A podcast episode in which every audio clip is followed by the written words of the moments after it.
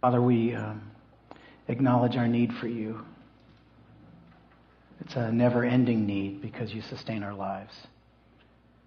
And at the same time, Lord, we recognize that um, you want more of us. So I ask for grace and for an empowered will for all of us this morning to open ourselves to you, not just to recognize our need, but Lord, um, to give you ourselves. So we open ourselves to you. Come and do your work in us. In Jesus' name, amen. Amen. Okay. If you stand with me for a moment, I'm going to ask you to do something courageous. Uh, find someone and tell them your worst sin. No, no, no, that's second service.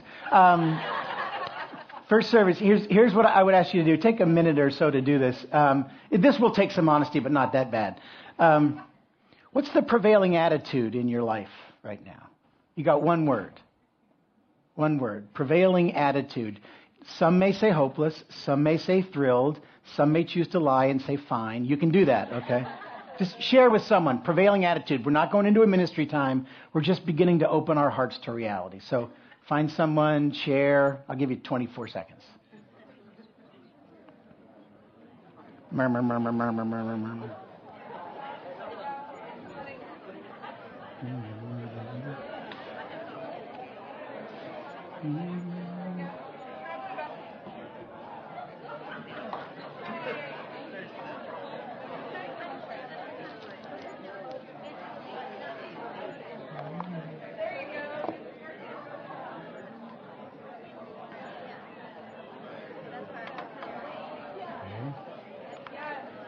Doing well. Well done.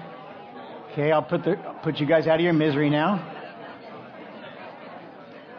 After you've uttered your word, displayed the contents of your heart, you can find your seat again.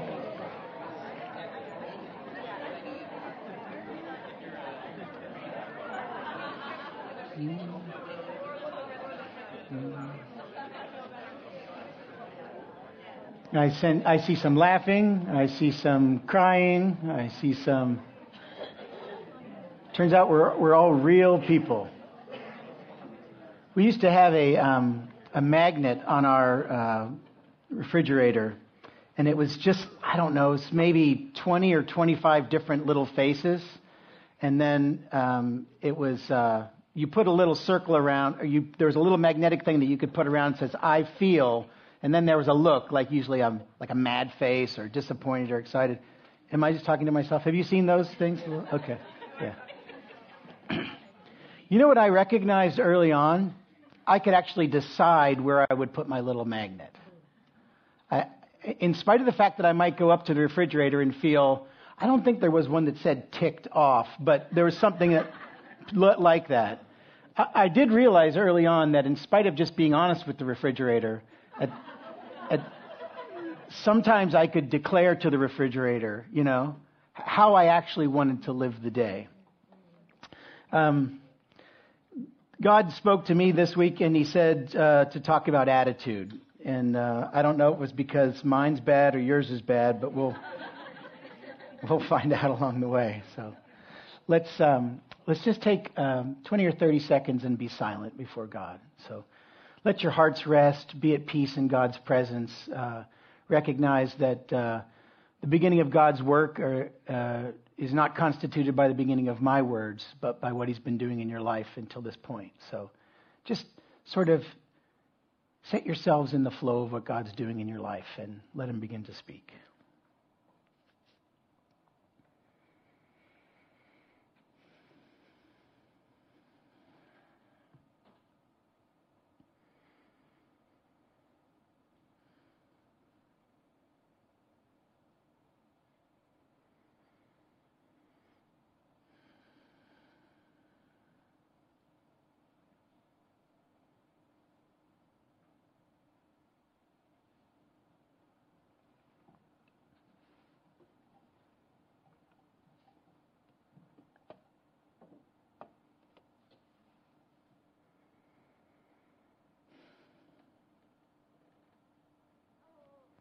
Habakkuk 2:20 says the Lord is in his holy temple let all the earth keep silent before Him. Father, uh, we've chosen just for these few seconds uh, the holy response to a holy God, just to be quiet. So, Lord, as you did in the beginning in Genesis, we ask that you'd speak into the silence. Speak to these hearts that are now open and waiting and uh, attentive. Lord, our, our desires that uh, at the end of these minutes together, we would actually walk out of this building looking and acting and thinking and feeling more like Jesus so that he'll be worshiped throughout the land. We pray in his name. Amen. Okay. um, so I'm going to try to keep this uh, message on attitude positive, okay? So I'm just going to talk a little bit about grumbling, okay? Any grumblers here this morning? Don't put up your hand. I actually encountered a number of, like, surprisingly number of particularly joyful people this morning, like genuine smiles. So that was really encouraging for me. You know there is a price for grumbling, right? Uh, I won't read the whole passage, but Numbers 14, 26 to 38. I'll read you a little bit of it. no, I won't. I forgot that. No, uh, Numbers 14, 26 to 38. Um, the Israelites are now free for, uh, to go into the promised land. And um, out there in the wilderness, after God's done the great Exodus, remember we talked about that about a month ago, the Exodus, um, some of the people start to grumble. And the Lord actually um, is pretty serious about grumbling. The scripture actually says, God speaking to Moses, he says, or uh, to Joshua, he says, I, am going to forgive the people. He says that. I, I've forgiven the people as you asked, but those grumblers are not going into the promised land. Interesting um, God's forgiven them. He's not holding it against them, but their grumbling costs something, right? It, it costs the realization of a promise. So I'm just going to let you toy with that one for the next 20 minutes, trying to figure out, you know, how God works. But there is, uh, there is a theme throughout the Bible that we get to actually choose how we interact with God and, and how we interact with the world. The disposition we take towards life our stance towards life. And this is not about personality, okay? My, um, my happy, joyful friend Dave Knowles said he, he will sometimes call me and say, Hello, my melancholy friend. because I tend towards the minor themes in life, all right? I like to cry. I'm a weirdo, all right? There's something that makes it real, life real for me. But, but I don't need to go through life crying. I have a, I have a choice. uh, Philippians 2:14 it says, "Do all things without grumbling or disputing." Do all things without grumbling or, grumbling or disputing. Now let me tell you what it doesn't say. It doesn't say do all things, okay? It doesn't say you have to do whatever you're told. It just says when you decide to do what you're going to do, do it without grumbling and disputing, right? We tried to teach this to our kids early on. Yeah, there's a little laugh there. Ha! Good one, you know. You want the attitude in your children to be yes on the inside and the outside, right? Do all things without grumbling or disputing. So I'm going to talk about attitude this morning. Um, definition of attitude. A position or feeling indicative of feeling, opinion, or intention toward a person or thing. A position or feeling indicative, that means it just indicates or shows what your feeling, opinion, or intention is towards a person or a thing. I, I, I kind of recrafted that definition, and here's what I would say an attitude is, practically speaking. It's the words you speak, aloud and silently, which over time form your feelings and opinions and dictate your general intentions in life. A- attitude is not just what pops into your head, its attitude is what you pop into your head. Attitude is, it's all about words. It's the words you speak. Some of them are out. Some of our attitudes come out. Some of our attitudes are internal. But it's the words we speak, aloud or silently, which over time, like a river running down a, a stream bed, right? Over time, actually form your feelings and opinions and dictate, dictate your general intentions in life. So I want to uh, I want to say three things about attitude this morning. And I've gone off my normal, normally I would take a text and bring three or four things out of the text. But uh, this just came to me like this. So I just want to look at the reality of how we deal with the attitudes in our lives and how we form an overcoming attitude because God has a desire for us to overcome. God has a desire for us to actually prosper in life. So if you're taking notes, here's number one. Acknowledge the power of the words you speak. Acknowledge the power of the words you speak, whether silently or aloud. You've got to acknowledge that your words, the internal ones and the external words, they, they actually have power. They have power. I'm not going to go into a name it and claim it gospel here. I am going to go straight to the scriptures. Psalm 19:14. May the words of my mouth and the meditation of my heart be pleasing to you, O Lord, my rock and my redeemer. See, we can please God or not with our words and with our thoughts. Doesn't mean we can't be honest with him. But the psalmist says here, Lord, here's my desire. I want to walk out into the world with this stance. May the words of my mouth and the meditations the Hebrew word is like is the same word that they use for a cow chewing its cud. Why do they call it cud? I don't know. There's probably a story there. Meditations, what do you chew on? What goes on over and over? And the psalmist says, This is what I want, God, my attitude towards life. I want the words of my mouth, what comes out of here, and the meditations, what I'm constantly chewing on in my heart, I want them to be pleasing to you. It's a prayer. God, do this in me. Matthew 12, 34, Jesus is speaking and he says, The mouth speaks from the overflow of the heart. The mouth speaks out of that which fills the heart. You want to know what someone's feeling, listen to their words. Listen to their words. You know, it's, uh, I've heard the example like this. You know, if you, if you leave a pot of flowers in water for how long, you know, three years or something, the, the water gets a little smelly. you can't tell that unless you knock the water over. Then when you knock the water over, you find out what the contents are. It's sometimes like that with our lives. We can go along in a certain way and then we get knocked a little bit and all of a sudden, you know. Are there any spouses here? Okay. Right. Thank you. You get, you just knock them a little bit or you get knocked a little bit and you realize, where did that come from? It came from your heart. Contents of your heart the, the um, there's power in your words, and you can focus your heart by the words you speak. There's there are um, there's a power in the words that you speak. Uh, Jane and I have a friend. His name's Jim. Uh, we were we served as missionaries with him a long, long time ago. But I'll never forget the story Jim told. He was a good storyteller. Every story Jim told was about an hour long. Didn't matter what it was about. It was about an hour long. This one I remember was a little shorter. He, uh, he and his brothers, they were maybe 8, 10, and 12, something like that, were on the way with their family to um, a big amusement park. They were from Illinois. I think they were going to Six Flags over something. And um, so they're on their way to this amusement park, just the three boys and the parents.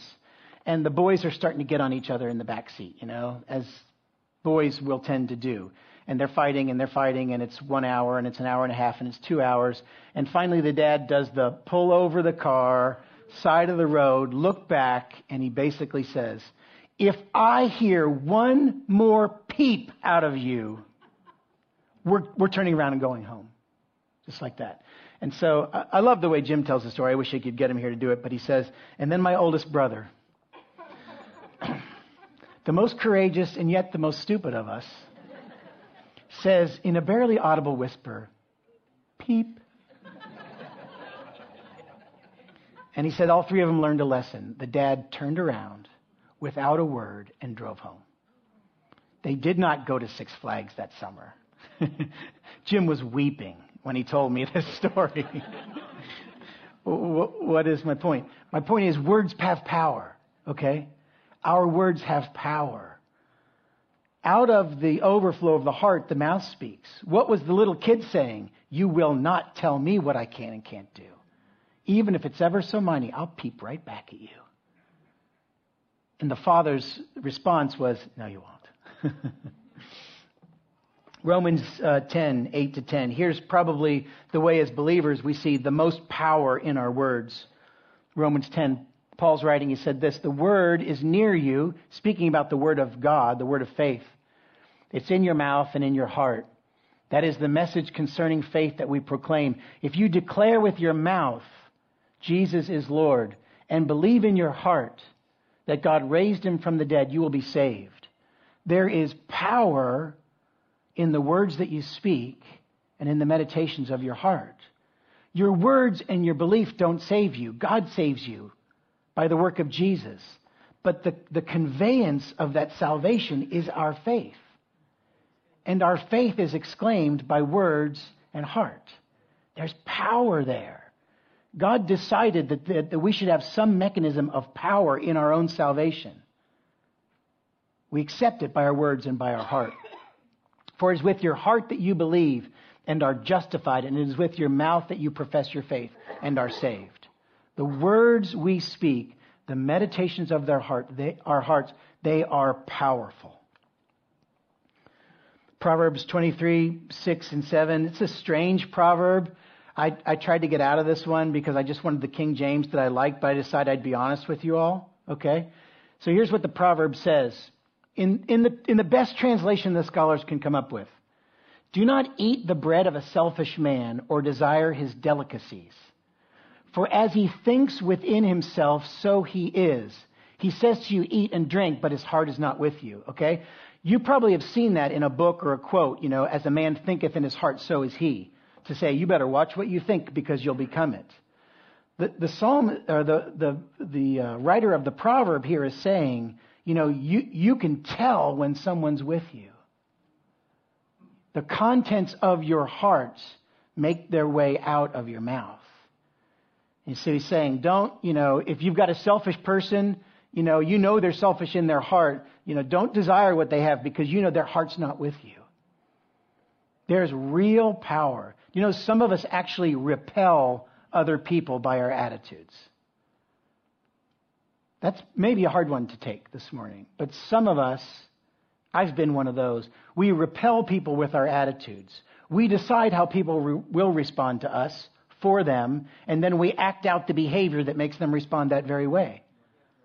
If you find yourself being repelled all over the place, you might stop looking at the other people and ask someone who loves you enough to say, What is it? What, what's going on in my heart? What's coming out of my mouth? That actually, it seems to set people against me. And the humble heart will receive the truth, and I think can be healed. What are you spreading with words in your heart or through your mouth? What are you communicating with your life? This is one of the reasons that sarcasm is such a dangerous form of uh, humor. Now, I like jokes, okay? Sarcasm, I'm good at it. It's not my spiritual gift, but it's like my second. Okay?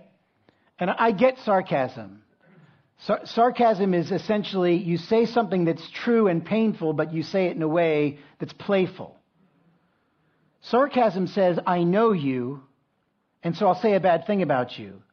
Sarcasm also says, I know you so well, I'm not really going to care how much this hurts. I'm not saying sarcasm is sin, but if your life, if your attitude towards life is sarcasm, you're in trouble in your relationships. You're, you're in trouble in your relationships. Watch sarcasm with your kids. Watch sarcasm with your spouse. Watch sarcasm with God. I mean, from the overflow of the heart, the mouth speaks, and our, our, our, our, our words have power. What are you communicating to the people that you love? Do you know you can change an atmosphere with an attitude of purity versus sarcasm? You can do it. It's not easy. You junior high and high school students, it is not easy to overcome the sarcasm and just the flippant denial of any emotion out there in the world, but you can do it. I know because I have a youngest son who's got powerful words. I've seen my son turn a situation just by speaking something that's encouraging and positive. Not K love, but something else. Truth, affirmation, encouragement. There's power in it.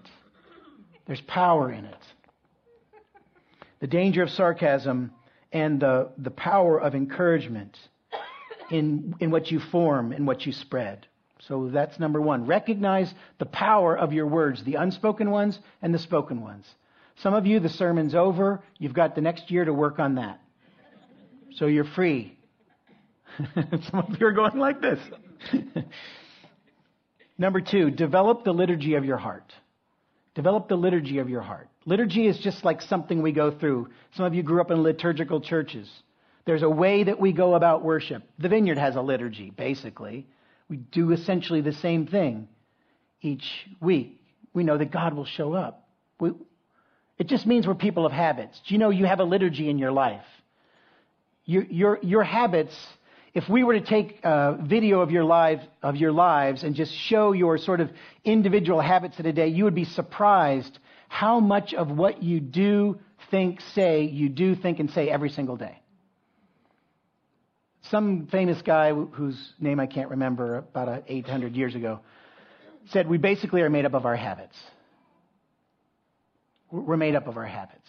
So we have a, a, liturgy in our heart. And our liturgy, like what we follow in our lives, it's, it's a liturgy with words and a liturgy with music. What are the words that you repeat? What are the words that come to you? What are the first words you think of or place in your mind when you wake up in the morning? What, what are the words that kind of center you, either due north or awkwardly southeast? I don't know if that was a bad analogy. What, what are the words that you basically live your life according to? For some of us, they're words that were spoken by an influential person when the cement of our hearts was still soft and they're really hard to get etched out. God can do it. It's called healing prayer. What are those words that you live by? Someone who loves you, who knows you, they'll tell you.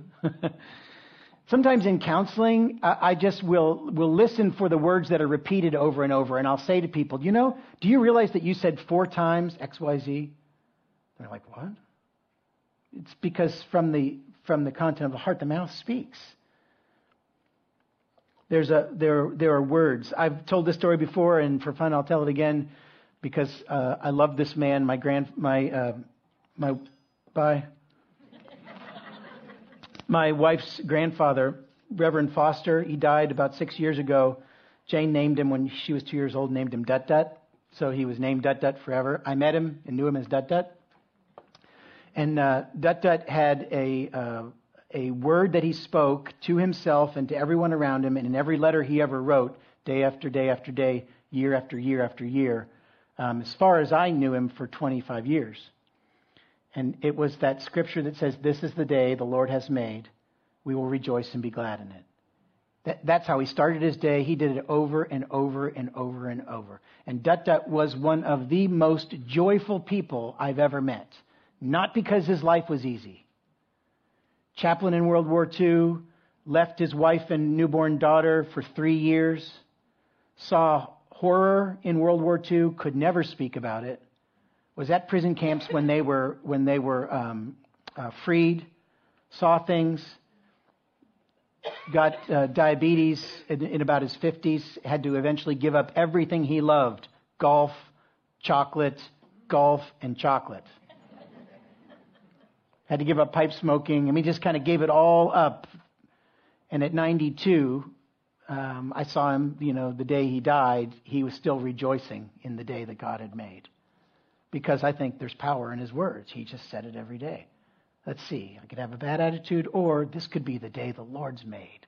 Maybe I could rejoice and be glad in it. And he spread the joy of the gospel everywhere he went.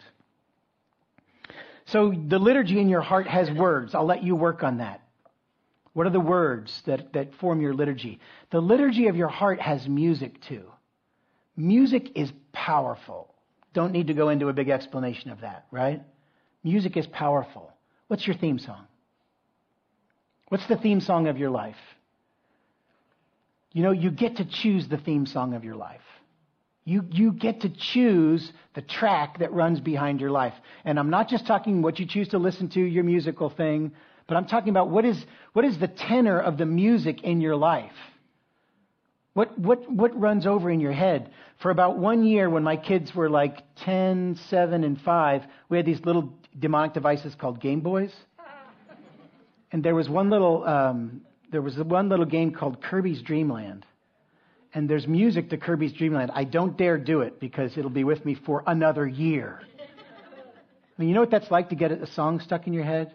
You know what I do now when I get a song stuck in my head that's no good? I change the music. I flip the CD.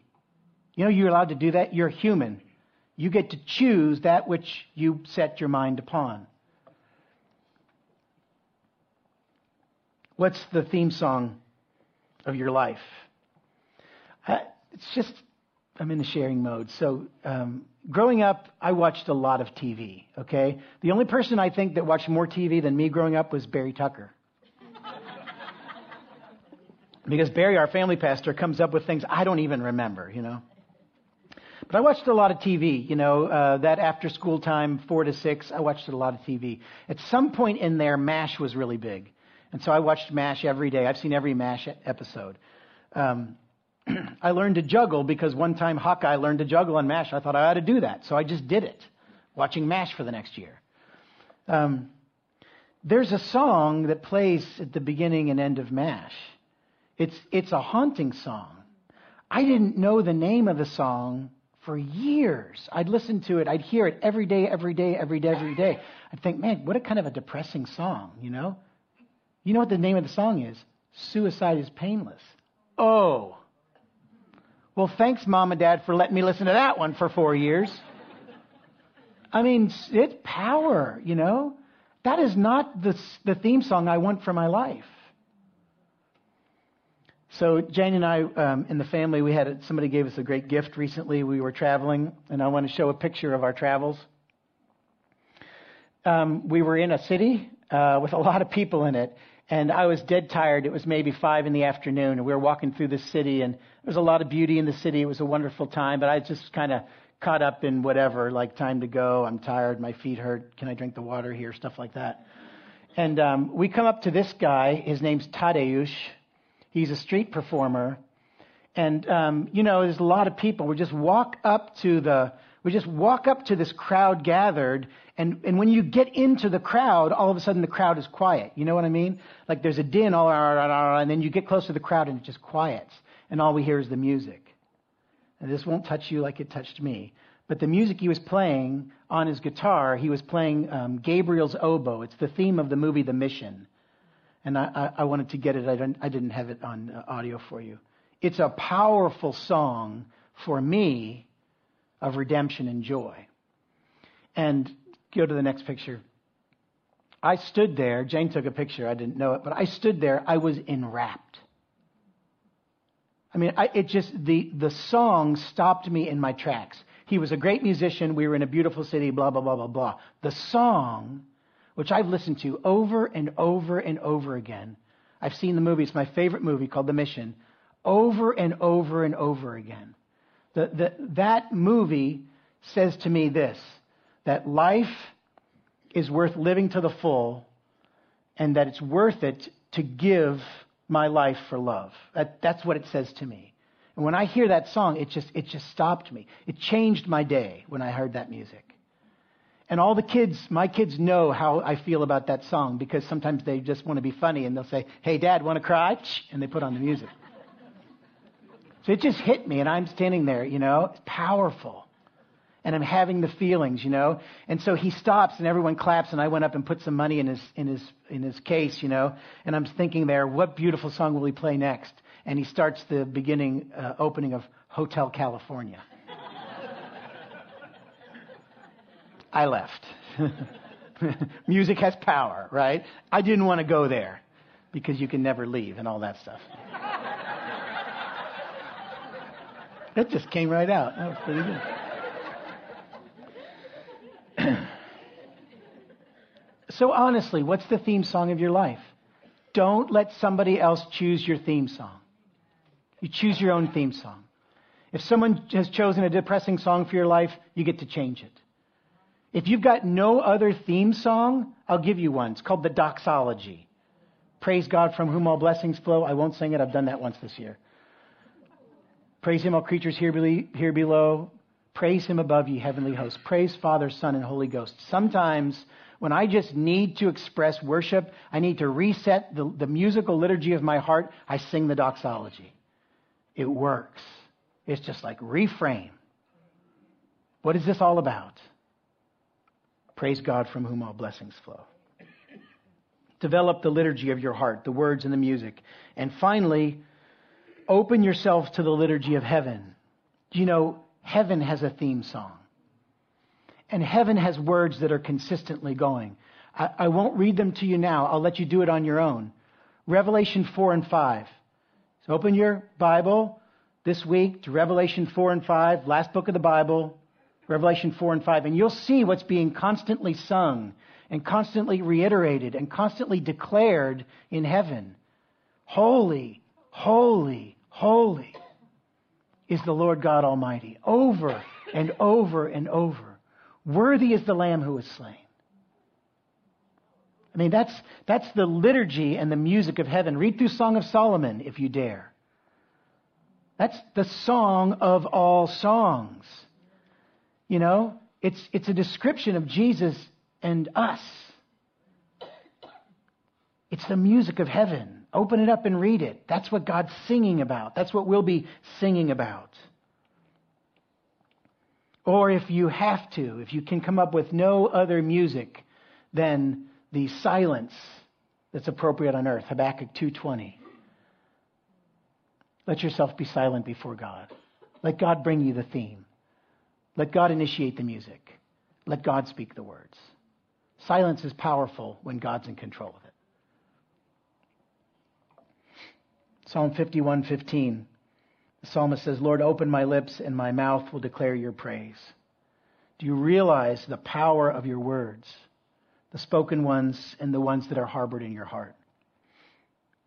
Does God have editorial power over the liturgy of your heart? Does God have editorial power over the words that you speak and think and meditate on and the music that runs your life? Not just the literal music, but the theme, you know? Some of us have lived so long in a minor chord, we wouldn't know a major. It's time to change the music. Life is full of minors but major in the majors.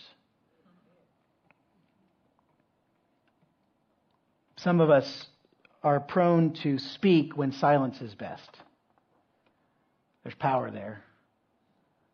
And some of us are prone to silence when we really need to speak. So I'll let the Holy Spirit do his work.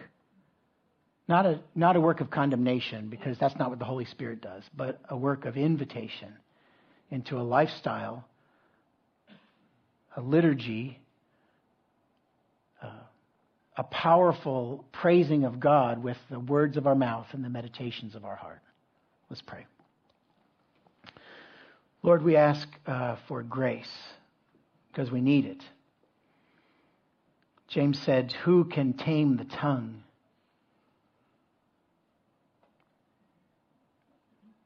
Lord, we ask for grace and for power. Give us wisdom Lord, open us up to others who will speak the truth to us in love.